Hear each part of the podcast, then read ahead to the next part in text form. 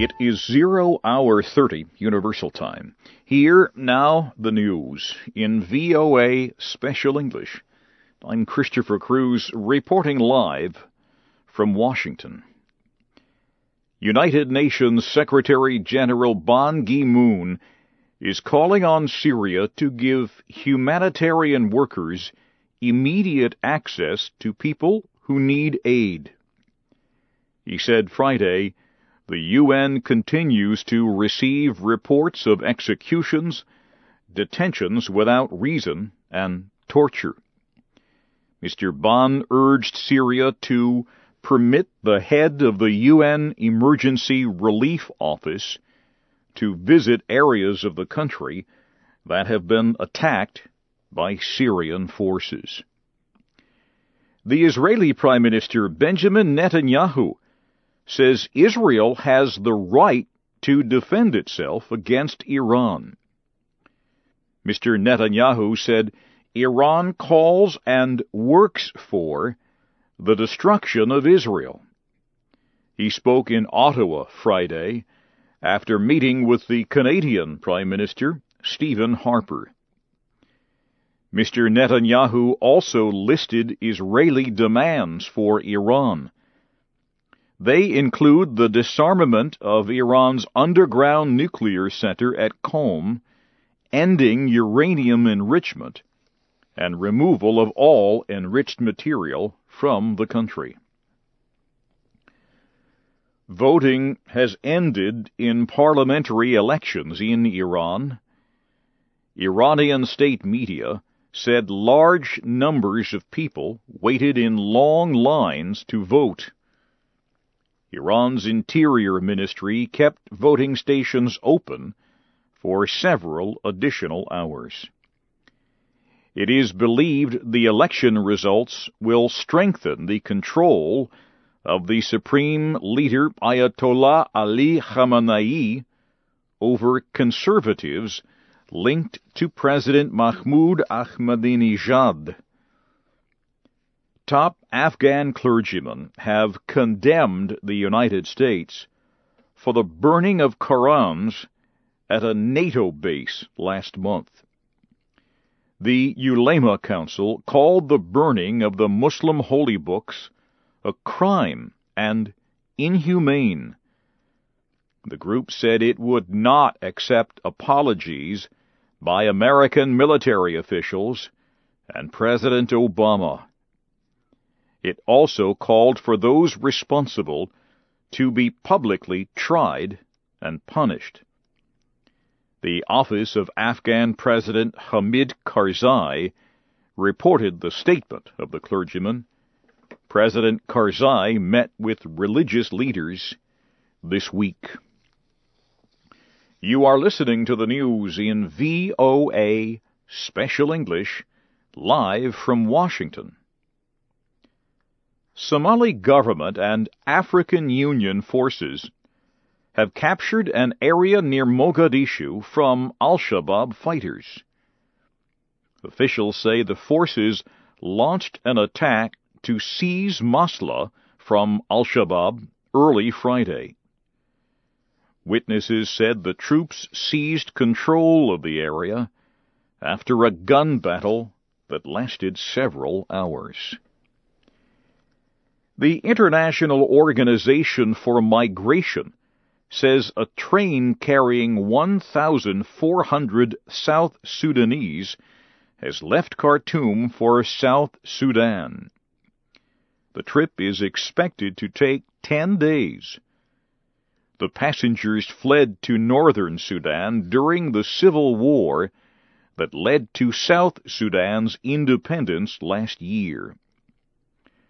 This is the first train to leave Khartoum for the South since the two governments signed an agreement of understanding in February. The governments agreed to a voluntary, safe, and dignified return process. There are more than 500,000 South Sudanese living in the Republic of Sudan. They are required to leave the country by early next month or seek to officially change their residency documents. European Union leaders gathered in Brussels on Friday to sign a treaty called the Stability, Coordination and Governance Treaty. It requires EU member countries to balance their budgets or face economic sanctions. 25 of the 27 EU members signed the measure. Britain and the Czech Republic did not. The new treaty is the latest European effort to attempt to contain the continent's government debt crisis. The president of the EU Council, Herman Van Rompuy, was reported as saying the treaty will help prevent another debt crisis. He said it also would strengthen economic growth and job creation. The German Chancellor Angela Merkel said the treaty is important in creating a more unified Europe. Seventeen countries use the euro. At least twelve of them must now approve the treaty before it can take effect. The Russian Prime Minister Vladimir Putin says he feels sure he will win the country's presidential election on Sunday. Mr. Putin said protests against him since parliamentary elections in December were, in his words, a very good experience for Russia.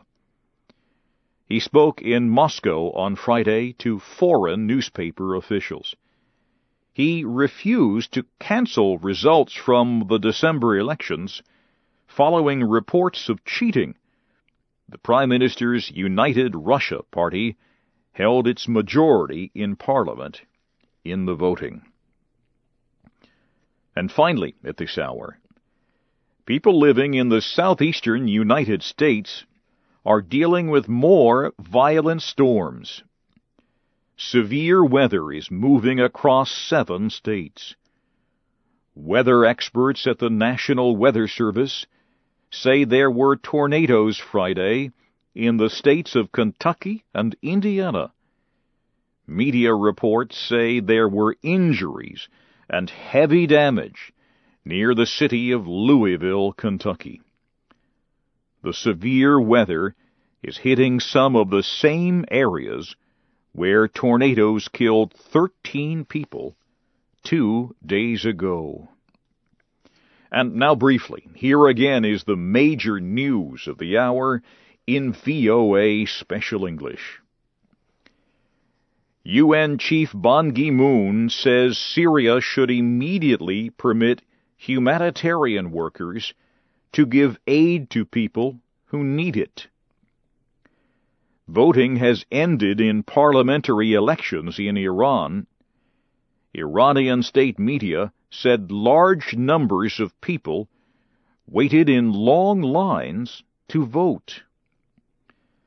And Russian Prime Minister Vladimir Putin says he feels sure he will win the presidential election on Sunday.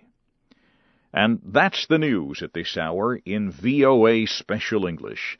I'm Christopher Cruise, VOA News, Washington.